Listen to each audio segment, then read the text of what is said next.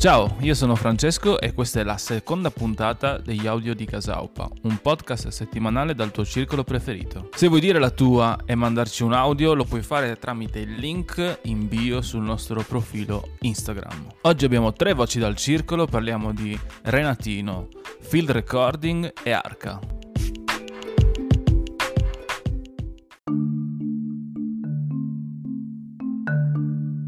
Se siete di sinistra e avete un profilo social, di sicuro vi sarete imbattuti nella clip dello spot del parmigiano reggiano e di Renatino. Per i fortunati che lo hanno invitato, ecco una breve sintesi. La Parmigiano Reggiano ha incominciato la scorsa settimana una campagna di comunicazione molto diffusa, tv, radio e ovviamente online per promuovere il formaggio.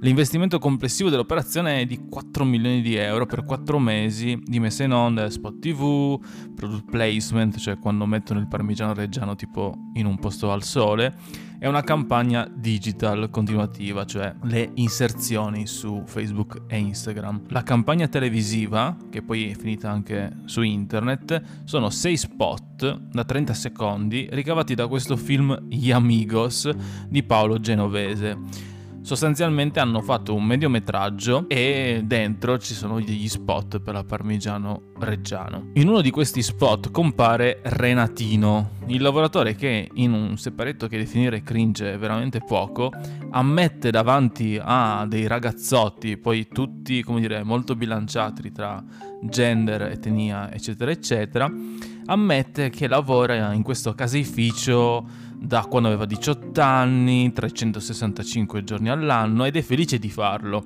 Non ha mai visto Parigi e non va mai al mare. Signora mia, che rigurgito marxista è partito. Condivisioni, articoli con un tema comune. Ecco il messaggio che si passa. I lavoratori sfruttati che devono stare zitti e buoni, i padroni che ci dicono di ringraziarli per il lavoro sottopagato che ci propinano. Ora, a me questo spot ha fatto abbastanza cagare e direi che siamo tutti d'accordo sulla risposta univoca che è stata data a questo spot.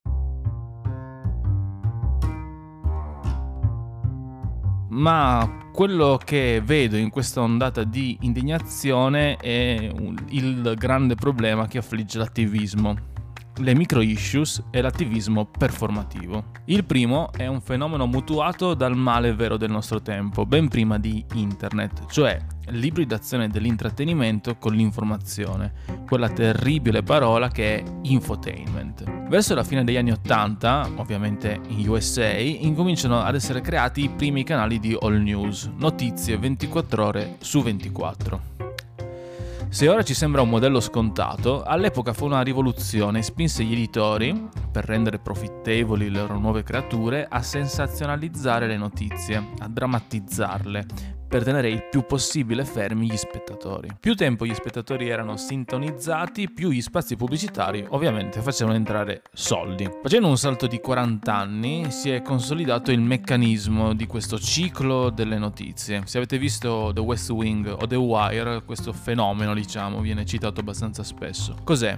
Una notizia diventa come un prodotto, con il suo ciclo di vita, alla fine della quale deve essere sostituita con una nuova e così via. Ma un pezzo di informazione ha bisogno di un elemento in più per aggrapparsi a noi. L'emotività. Questa non è una novità, ma quest'anno, nel 2021, uno studio del Dipartimento di Psicologia della Yale University ha confermato che gli incentivi che i social media ci danno stanno cambiando il tono della nostra conversazione politica, specialmente online. Il dottor William Brady, che è il primo autore di questo studio, dice anche che questa è la prima prova che le persone stanno imparando a esprimere sempre più sdegno e rabbia perché hanno più incentivi, sono più premiati proprio dal design, come dire, nel suo core dei social media. Da quando molti di noi sono nati, le tv hanno implementato questo meccanismo e i social media l'hanno semplicemente ripreso perché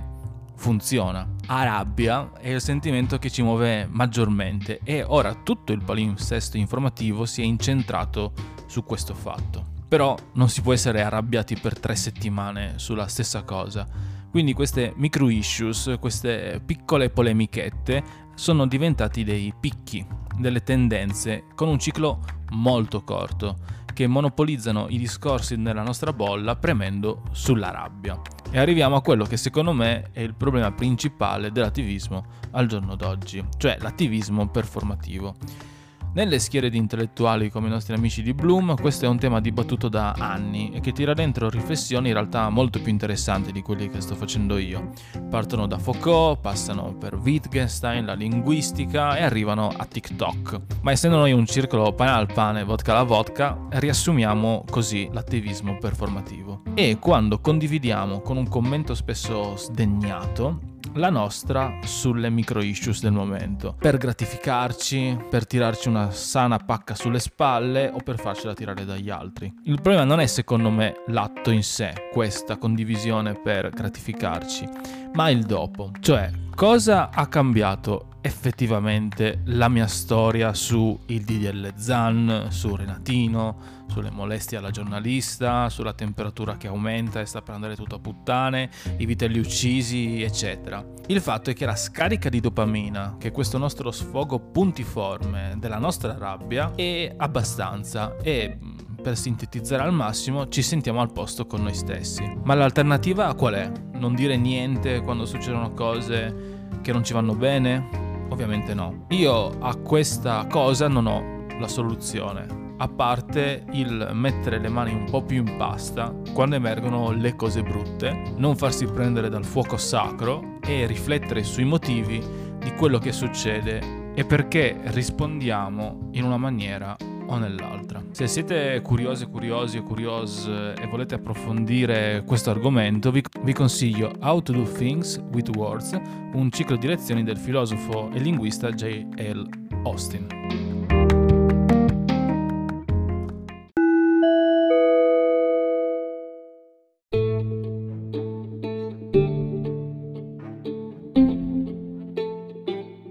Ciao a tutte, sono Fabio e sono un volontario di Casaupa. In questo spazio vorrei parlarvi di un argomento musicale che mi sta molto a cuore ed è il field recording. Etimologicamente questa parola si riferisce a tutte le attività di registrazione sonora che si svolgono al di fuori dello studio di registrazione, al di fuori delle pareti fisiche dello studio. Nei primi anni del Novecento veniva inteso soprattutto con finalità ornitologiche o comunque di registrazione di suoni naturali, di suoni di animali, e antropologiche. Gli etnomusicologi, che sono gli antropologi di riferimento in questo caso, si spostavano nelle varie regioni del globo per raccogliere reperti di canti e tradizioni musicali altrimenti inaccessibili, registrandole prevalentemente su nastro. Seminale è l'esempio di Alan Lomax, è forse il più conosciuto fra gli etnomusicologi degli albori ed è il padre di tutte le correnti di field recording anche moderne di fatto. Famose sono le sue registrazioni di canti tradizionali lungo il corso del fiume Mississippi negli Stati Uniti, ma anche gli studi in Sud Italia. Il materiale raccolto nel nostro paese è interessante, per usare un eufemismo, e viene ben analizzato da Valerio Mattioli nel suo libro Super Onda, Storia segreta della musica italiana, che è un libro che tra l'altro io consiglio vivamente. L'Omax assiste, nel nostro paese, al manifestarsi di tradizioni che pochissimo avevano a che fare con l'immaginario superficiale e un po' banale dell'Italia bel paese baciata dal sole, no? ma piuttosto avevano a che fare con una radice oscura, precristiana, arcaica e anche un po' sinistra, e queste caratteristiche sono ben evidenti quando si ascoltano le registrazioni originali. Tutto questo immaginario viene ripreso poi a piene mani dalla cosiddetta nuova psichedelia occulta italiana, una corrente musicale recente, recentissima, nel 2014-15 ha avuto un po' il suo apice di notorietà e di attività, che ha sicuramente come promotore Mai Mai Mai, l'araldo occulto da Roma Est, ma anche gruppi come la Squadra Omega per esempio che eh, penso sia di Montebelluno, Treviso, comunque Veneta. Consigliatissimi sono quindi gli ascolti sia della tutta questa corrente eh, della nuova psichedelia occulta italiana, ma anche gli ascolti tratti dall'immenso archivio della Alan Lomax Foundation, che è la fondazione che dopo la morte di Alan Lomax ne cura le registrazioni, le pubblicazioni su disco, eccetera. A partire dal dopoguerra, poi il field recording ha assunto le forme più varie, sia in contesti accademici, sia in contesti più pop. Il materiale sonoro registrato all'esterno dello studio, diciamo, rimanendo fedeli alla definizione, può essere di fatto manipolato, può essere campionato, può essere usato integralmente, possono essere fatte delle installazioni sonore, delle cose in territori un po' più concettuali e così via. Un esempio che mi piace citare e che è anche una, una sorta di rituale, una ricetta di rituale, è quello della camminata sonora. Dunque, passeggiando da un punto A ad un punto B, nella, in una città, insomma, o comunque in un ambiente che abbia delle caratteristiche sonore stimolanti, ecco, non nel silenzio, e registrate camminando da un punto A ad un punto B il mondo eh, sonoro intorno a voi, possibilmente con un registratore stereo per magnificare e rendere un po' più immersiva l'esperienza. Ripercorrendo lo stesso tragitto al contrario, cioè dal punto B al punto A, riascoltate quindi immediatamente quanto avete registrato all'andata. Ci sarà un momento in cui il ricordo del tragitto e l'ascolto dell'audio vi faranno letteralmente scontrare con voi stessi del passato, in un'esperienza che vi assicuro è realmente fisica, cioè è proprio uno scontro fisico. La magia del field recording, che è ben, ben, descritta in questo rituale, in questa passeggiata sonora, poi chiaramente non si ferma qui. E questo brevissimo audio è solo un pretesto per aprire infinite porte su questo mondo. Per concludere vi segnalo ovviamente la Bibbia del field recording moderno, anche se Bibbia è un libro relativamente corto, che è Into the Field, che è scritto da Katie Lane e Angus Carlyle ed è mm, sostanzialmente una serie di artisti intervistati che si raccontano nella loro pratica di registrazione sia tecnicamente, quindi vengono citate anche strumentazioni e metodiche per chi è interessato, sia dal punto di vista concettuale, quindi gli artisti spiegano quali sono le basi concettuali e filosofiche della loro pratica. Bene, con questo io spero di avervi incuriosito e vi saluto e alla prossima.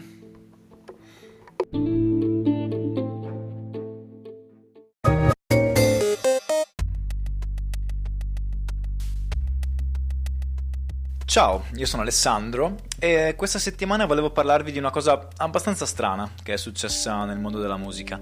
L'artista venezuelana Arca famosa compositrice e producer conosciuta anche per le sue collaborazioni super con Kanye West, Bjork e FKA Twigs, ha fatto uscire non uno, non due, non tre, ma quattro dischi. Dal 2 al 5 dicembre, ogni giorno, ha fatto uscire un nuovo capitolo inedito della sua serie denominata Kick, che contando anche il primo disco, che è uscito l'anno scorso, si è quindi rivelata essere una pentalogia una serie di dischi pensato e scritto con l'idea di ascoltarli in maniera sequenziale, un arco narrativo che crea un cosmo futuristico in cui Arca ci sguazza alla perfezione. Kick è, citando testuali parole dell'artista, una storia autonoma di intelligenza artificiale su una donna che si libera da un uomo tecnocratico. Si tratta di una donna che potrebbe essere trans, non binaria, queer, ma che comunque emerge da una storia di oppressione. Si tratta di tornare a forme di leadership più materne e meno falliche. Insomma, Kick è un viaggione xenoqueer a ritmo di cumbia cyberspaziale, elettronica da club per androidi e aperture minimaliste di devastante ambient modulare. Ogni disco ha un suo personalissimo respiro e nel corso dello sviluppo della pentalogia ci si trova sia distrutti da un cassone dritto infinito che rannicchiati in un angolo a piangere senza sapere minimamente il motivo. Citando l'artista, ho immaginato che Kick avesse lo stesso arco narrativo di una festa, di un rave o del tempo per fare l'amore. C'è un inizio, l'energia si intensifica, c'è un climax e poi, dopo aver ottenuto quella liberazione, una quiete. Quindi la capacità di solcare lo spettro emotivo contraddistingue un'opera musicale che è esegesi di una trasformazione, una metafora futurista che spinge i suoi dettami così lontano da sembrare incredibilmente attuale a partire dalle cinque copertine che rasentano la follia, strecciando i corpi, innestando l'orrido e il gore in ogni singolo dettaglio. Veramente, quando chiudete questo podcast andate a riprenderle perché sono veramente incredibili. Con Kick, quindi Arca ha voluto esorcizzare il suo percorso come persona non binaria, rendendoci partecipi degli alti e dei bassi di un tragitto che purtroppo è ancora sofferenza, dimostrando soprattutto che è ancora possibile osare nel messaggio, nello stile e nelle modalità di un'espressione artistica. Esorcizzare il corpo come mero involucro, cambiandone completamente i connotati, i significati, in un turbinio metafisico che pare non avere né capo né coda, ma che in realtà focalizza perfettamente tutti i problemi di rappresentanza ed inclusione dei giorni nostri. La sparo grossa, Kick è già un monumento dell'elettronica, ma non siamo ancora pronti a interiorizzarlo. Nel futuro ci volteremo indietro e diremo grazie a Leandra Gersi. Insomma, dischetti consigliati se vuoi ascoltare la musica del 2050, se vuoi trovarti nella discoteca più pazza dell'universo, se ti piace sgranocchiare microchip e se vuoi, almeno per un attimo, disinnescare il patriarcato al ritmo di incontrollabili visioni tech.